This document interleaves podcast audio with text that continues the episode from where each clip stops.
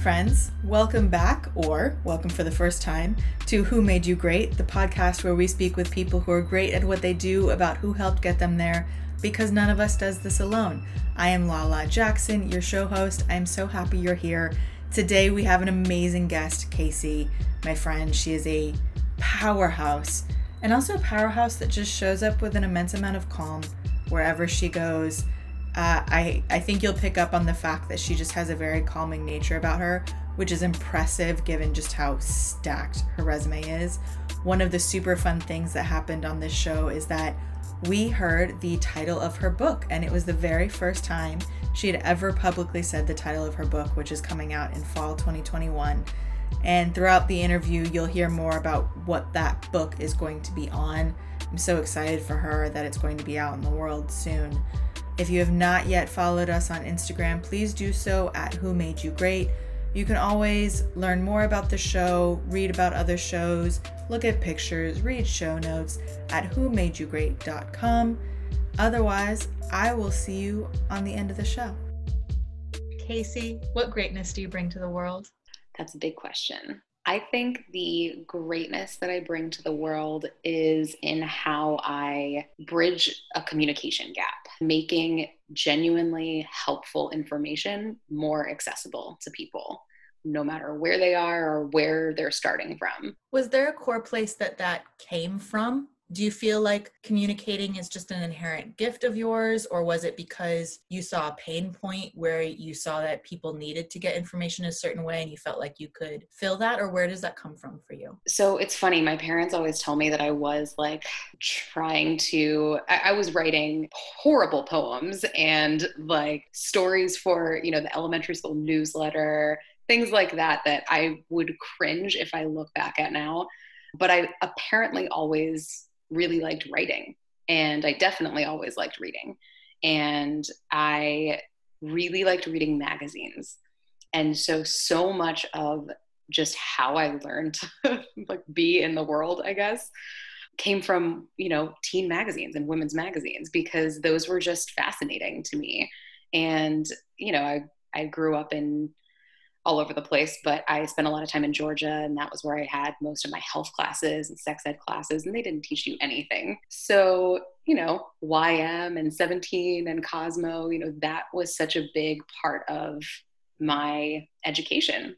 You know, and I grew up with two older sisters, so it was also stuff that we bonded about. I always had this thought in the back of my head that I would someday write content like that in magazines that was really helpful to you know teenage girls who didn't want to necessarily learn it from a textbook or hear it from their guidance counselor or their parent. It really was something that just kind of stuck with me. When i got to college i looked into journalism and psychology because i noticed that a lot of those magazine articles quoted psychologists and therapists and i thought that would be helpful it really was something that it felt very cool to be the person who could talk to those experts and interview the really fascinating people and then distill it into something that was really readable and digestible so that a 15 year old in, in Kansas, you know, could get the same information. Take us through some of your career points, where you've been, what kind of spaces you've worked in. Sure. So I got my start in women's magazines.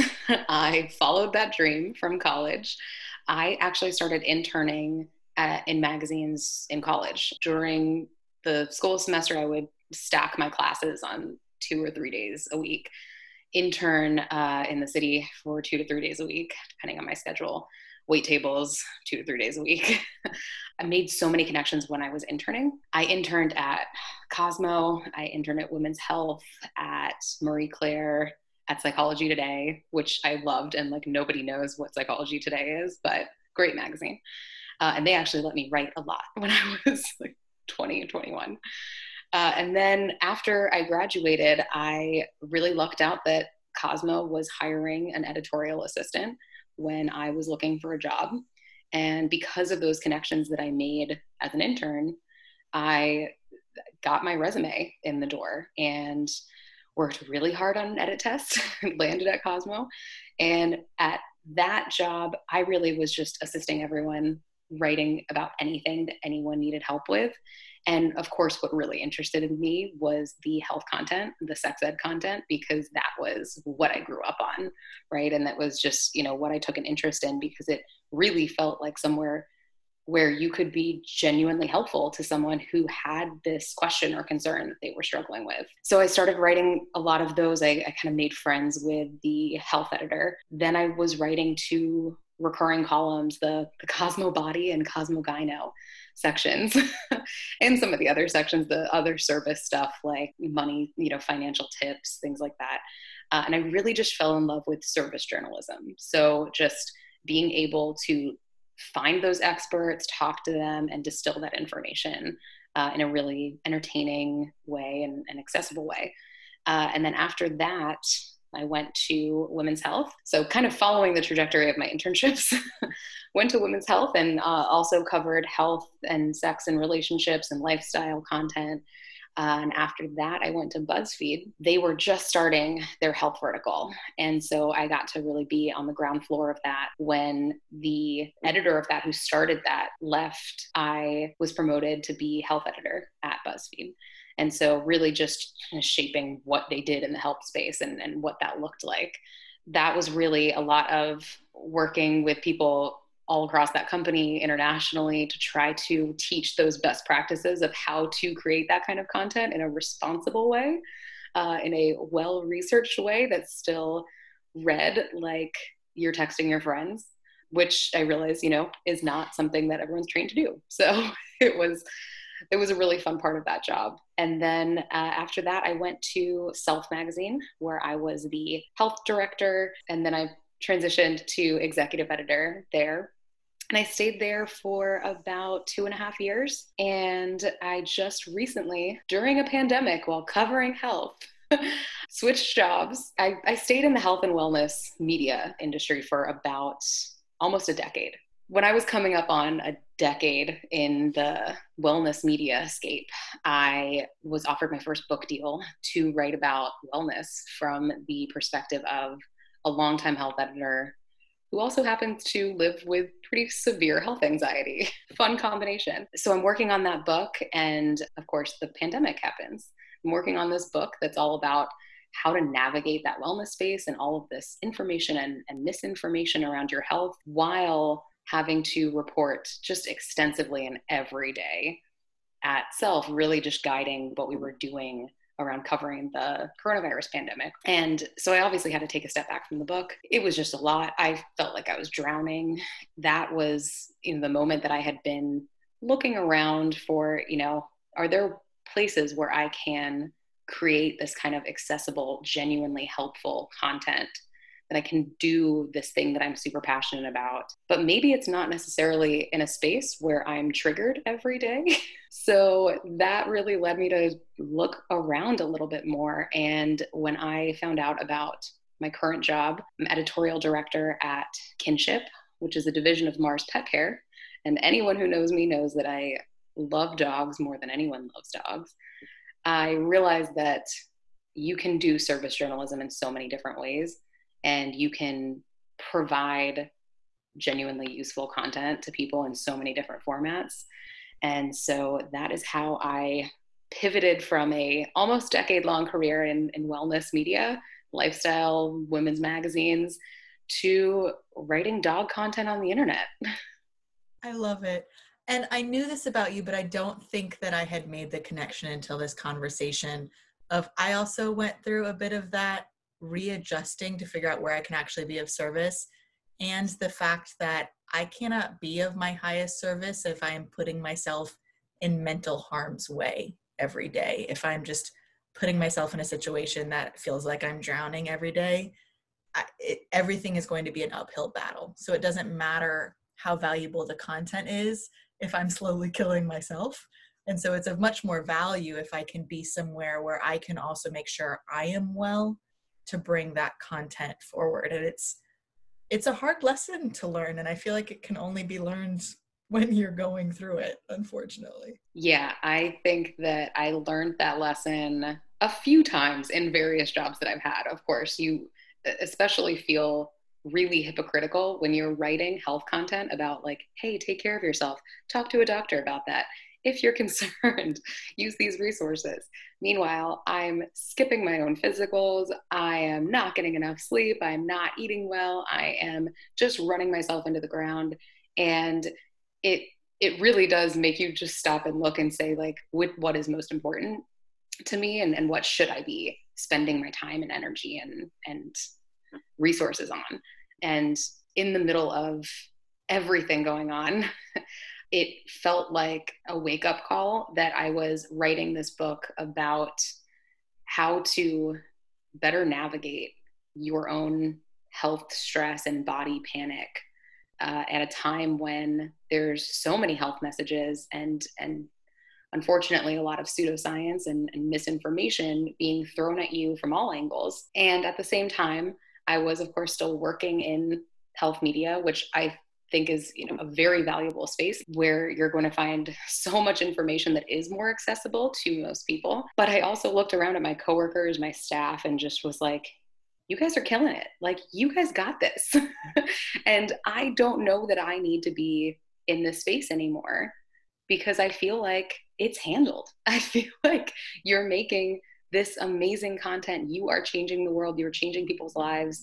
And I think that it's okay for me to find another lane. I think that's really special because it shows how much you are not an ego driven person.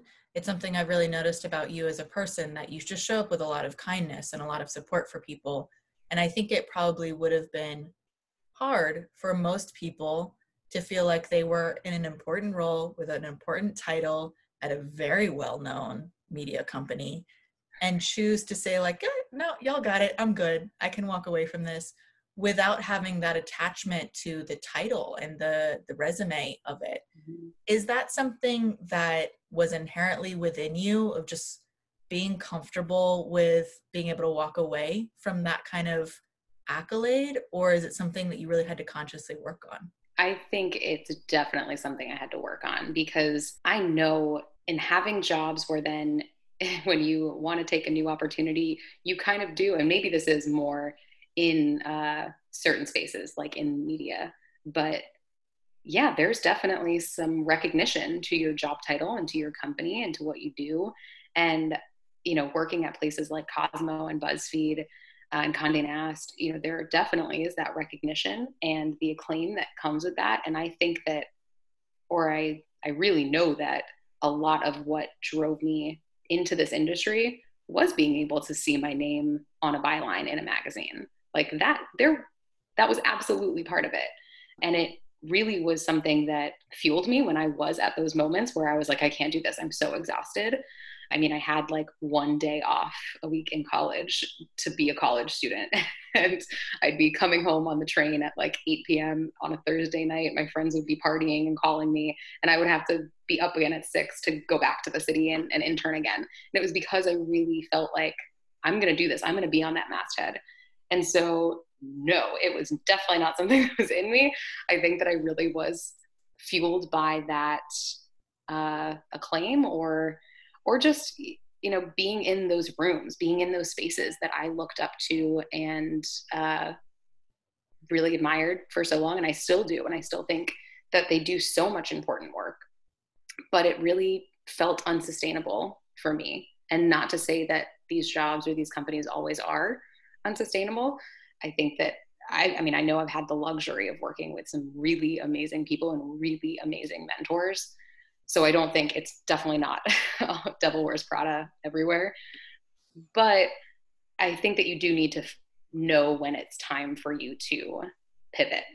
And for me, it was interesting to go through that while I was writing this book that was very self reflective. There was a part of me that wanted to stay because of, of course, the tie in with the book. You know, I'm writing about wellness and wellness media, and that was hard to to justify leaving but it also just kind of made sense you know? I'm, I'm, writing this book about how it is really hard to be bombarded with these messages and i was it was hard to be editing some of it sometimes uh, when you are particularly anxious about your health and and you're not able to escape it. What are you proudest of yourself for? I would say trying really hard to get accurate responsible inclusive information out there. It's really easy to take the easy way out when especially when you're writing online right? Like we can all write whatever. And you know i can i can write a facebook post or an instagram post. It it can have a ton of half truths in there. It can be only you know reminiscent of one person's experience. It can totally sideline another group of people. It can just be very surface level. Or you can zoom out and say how do i share this same message about how to get healthcare let's say or how to find birth control or how to deal with a random health concern that you're having and how do i think about the vast majority of people that are going to read this and interact with this and make sure that it's something that everybody can act on. Like you have to be speaking for anyone who's going to come across that article. When writing my book, it was very similar that I had those thoughts of how do I make sure that this, you know, of course, it's never going to speak to every single person, but how do I make sure that I'm not, you know, unintentionally sidelining a huge group of people or being insensitive with something that I put out that is not actually genuinely helpful because that goes against the whole the whole point.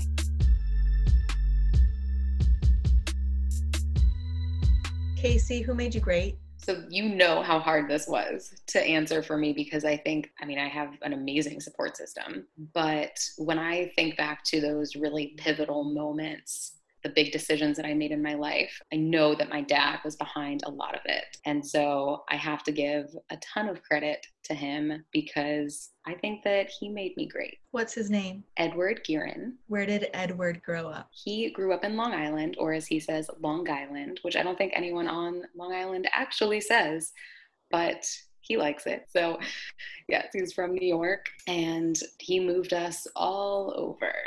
What's his background? What does he do? What does he love? So, my dad started working at UPS when he was, I want to say either 16 or 18. It was one of those, uh, loading trucks. And then he stayed his entire career, which is very rare now, but it's very impressive when you think, I mean, I can't imagine. I've taken so many turns in my career. Uh, but he stayed at UPS his entire career. Uh, he retired recently, I want to say two years ago, maybe. He worked his way up essentially from loading those trucks to vice president of transportation at UPS. And along the way, obviously, had a ton of different roles and also a ton of different promotions, which often coincided with relocations for me and my family. So he moved us all over the place. He was, I think, fine with that. I mean, his mentality, my hunch says, is is a lot of you know work hard, relax later, and he did that. He worked very hard. It was very evident to my family, to my sisters and I growing up. I mean, his work ethic was constant, and it was really easy to pick up on. And uh, that was also because you know he made little rules for us like that we had to get a job as soon as it was legal uh, that we needed to get a four-year education or a four-year college degree or we weren't going to be in the will. Uh, because i don't think he ever did. He got his associate's degree and, and talked all the time about how you know as a hiring manager now he's looking at people with more experience than he ever had more education than he ever had. And so it was really important to him. Yeah, he moved us around a lot.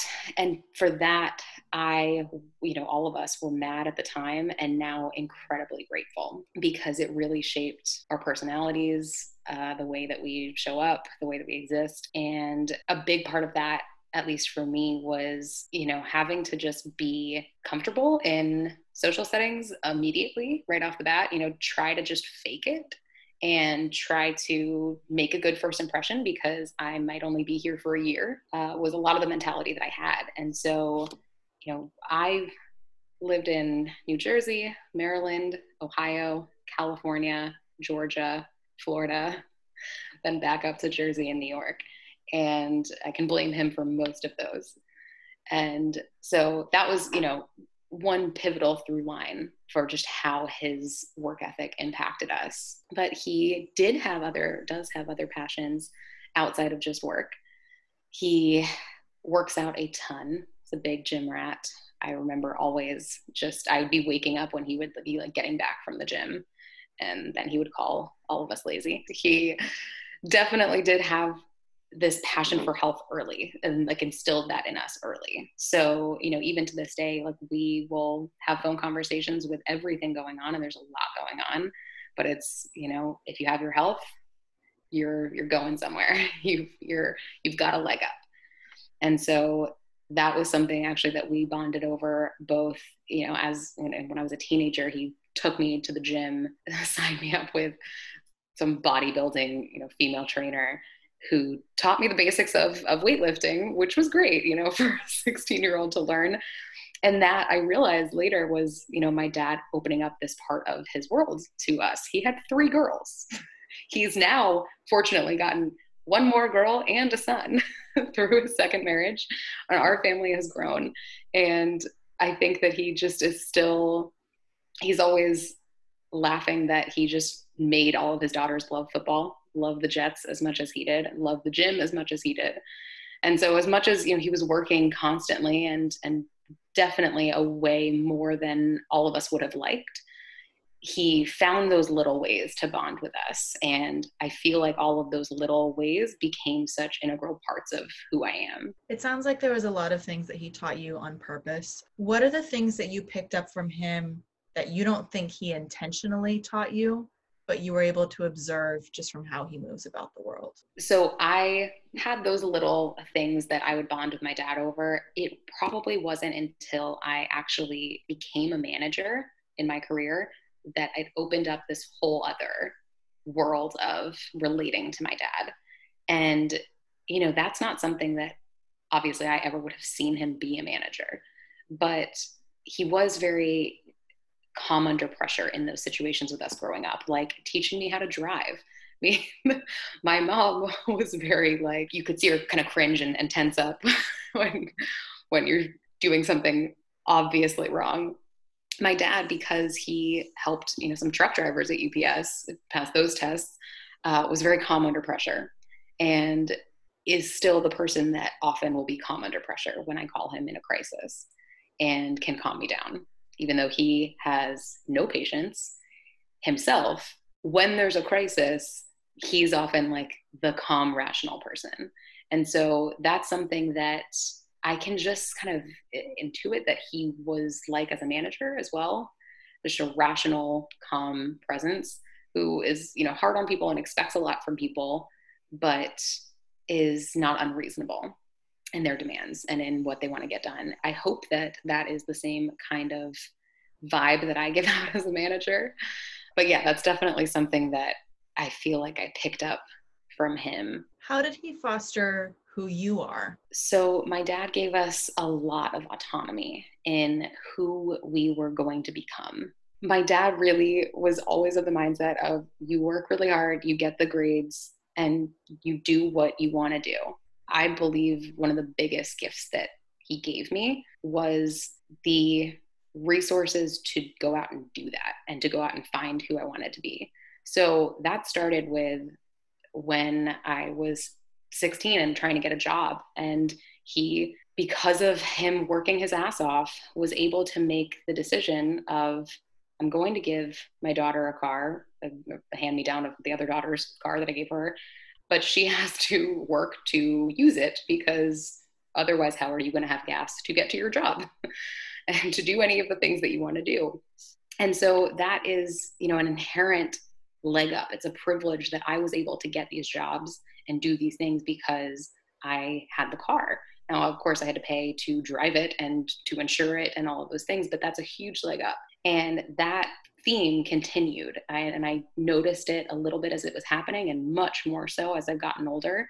That, you know, in college, it was similar. It was you get the grades, and I will pay for your college if you continue getting those grades. That was something that let me access those rooms that I really wanted to get into because having the ability to go to college at Rutgers in the Northeast, accessible by train to Manhattan, to take these unpaid internships because he would pay my bus fare or my train fare, my monthly train pass. And I could do that. And then, of course, you know, I still had to wait tables to like afford college things, to afford gas, to afford my meals and, and everything like that. But I wouldn't have been able to apply for those internships. I wouldn't have been able to learn the things that I did at college in, in a much less stressful way not having these student loans over me. I just know that the greatness that I hope I bring out wouldn't have happened if I or definitely wouldn't have happened as quickly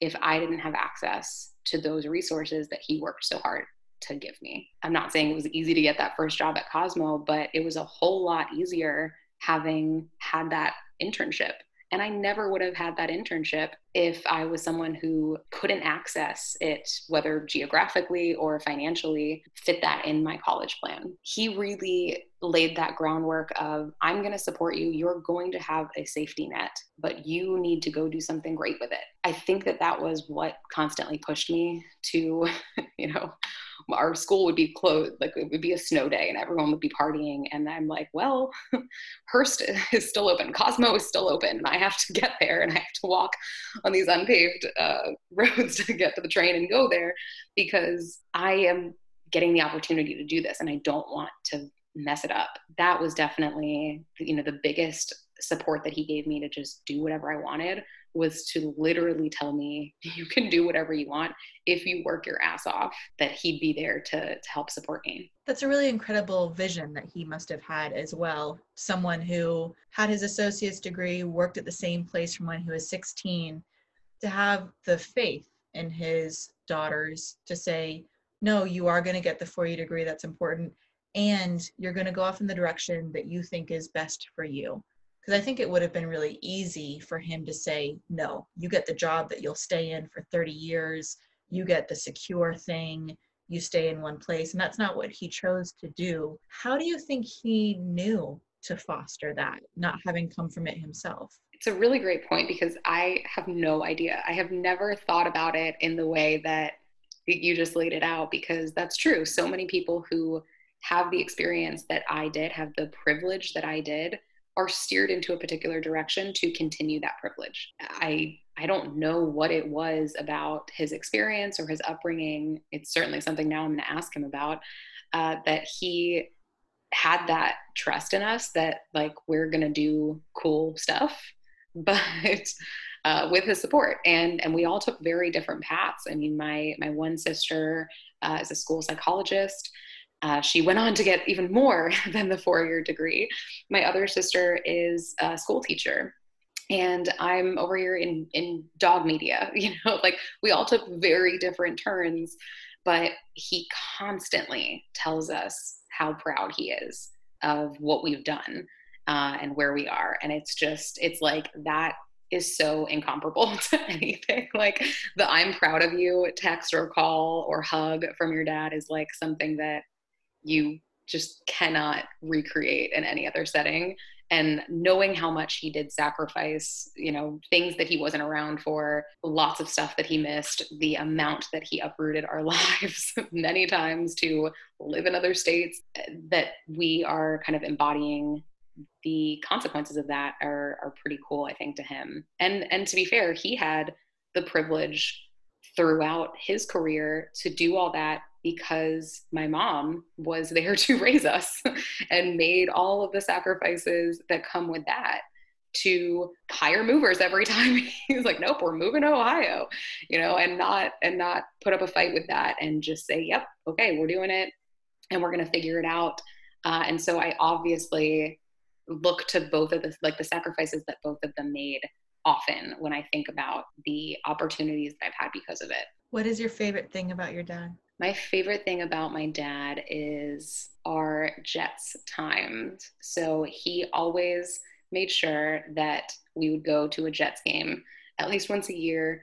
Uh, I mean, obviously this year we're not, but uh, it was just a long-standing tradition. No matter where we were, what we were doing, uh, and it was, I know, important to him and fun for him, but he always made it important and fun for us. I would be in college. I'd be going down to see them. They would be flying up. Like we always just made it work. And so it's been a very cool constant in our lives to be able to just do that. And now he he continues to have that work hard, play later mentality. Uh, that now I think he is not making up for lost time, but it's more so like now he has all this time that he's like, all right, let's go do all this stuff. Like, I mean, he took us all to Vegas for my stepsister's 21st birthday and that was so much fun and just like something that i just feel very lucky to to be able to do with my family and and to have fun that way so he now of course looks at me and says that i work too hard so that's also like that hypocritical nature is maybe also what i love about him that he completely instilled in me this work ethic. And now he's like i really think that you work too much. What are you proudest of for him?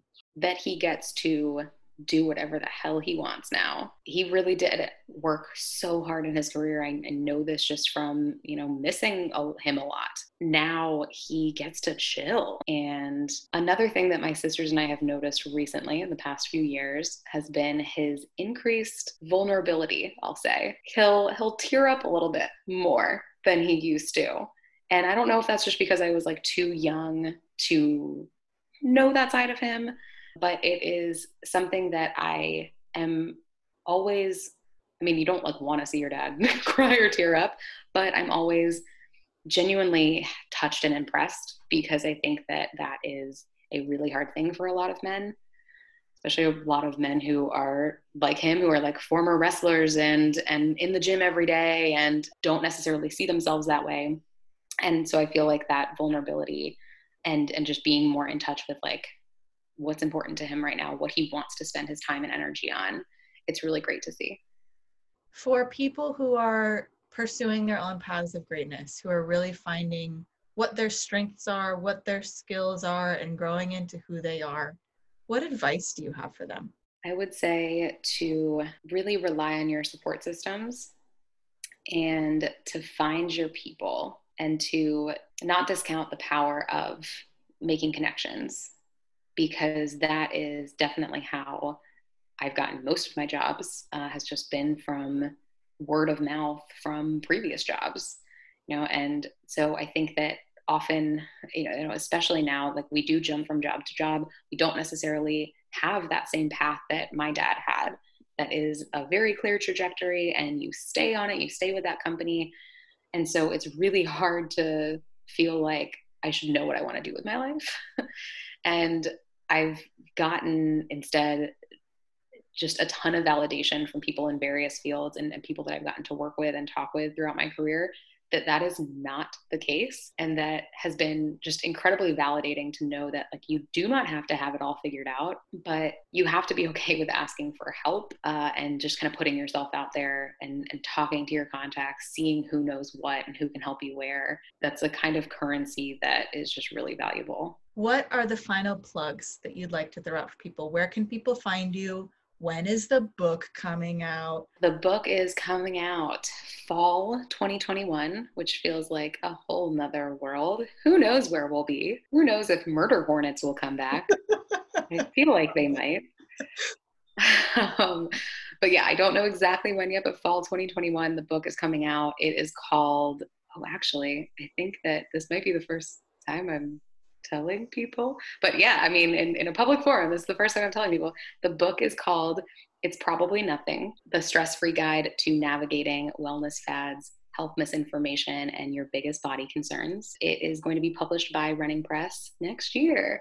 So I will definitely have more information on most likely just my Instagram uh, when it gets closer and when we have a cover, which we're working on now. But in the meantime, yeah, you can find me posting usually dog stuff on on Instagram. and and uh, if anyone is interested in making a pivot to pet care and, and pet content, cannot recommend enough. I mean, it is delightful. It's it's a space that there's just a lot to do, and and of course, like it's just not that different from human health. like people people really care about making sure that their dogs are okay, their cats are okay.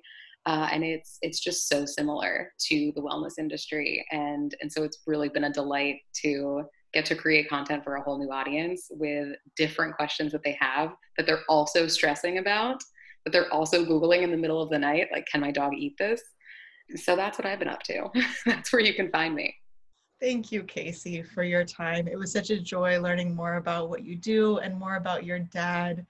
He sounds like such a strong figure, and it's just really great to hear all of the love come through in your voice when you're speaking about him.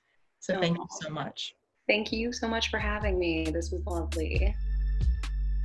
I love this show with Casey so much. It's always such a joy speaking with people who I know personally on this show because I learned so much about them. And I have really noticed that every single person who really shows up with that kind of gratitude for the people in their lives, I think that's part of what inherently makes them great. Being able to acknowledge that there were people in their lives who lifted them up. And I know not everyone has someone in their lives who really played one major role like Casey's dad did for her, but I do think each of us has people that we encounter in even small places a, a, teacher at school, a coworker at your first job at the grocery store those people who lift us up and really build us into the people we're meant to be. And I hope that each of you listening already knows who that is for you. If you don't know yet, I'm curious for you to reflect on it, and I'd love to hear who you determine is that person or people for you. Thank you, as always, for listening. Thank you to Lionel T. Jowaway for our music. I'm excited for you to listen to the last few shows of our season. We are coming up on the tail end of season one, just a few more to go. So I'll see you at the next one next week. Until then, bye.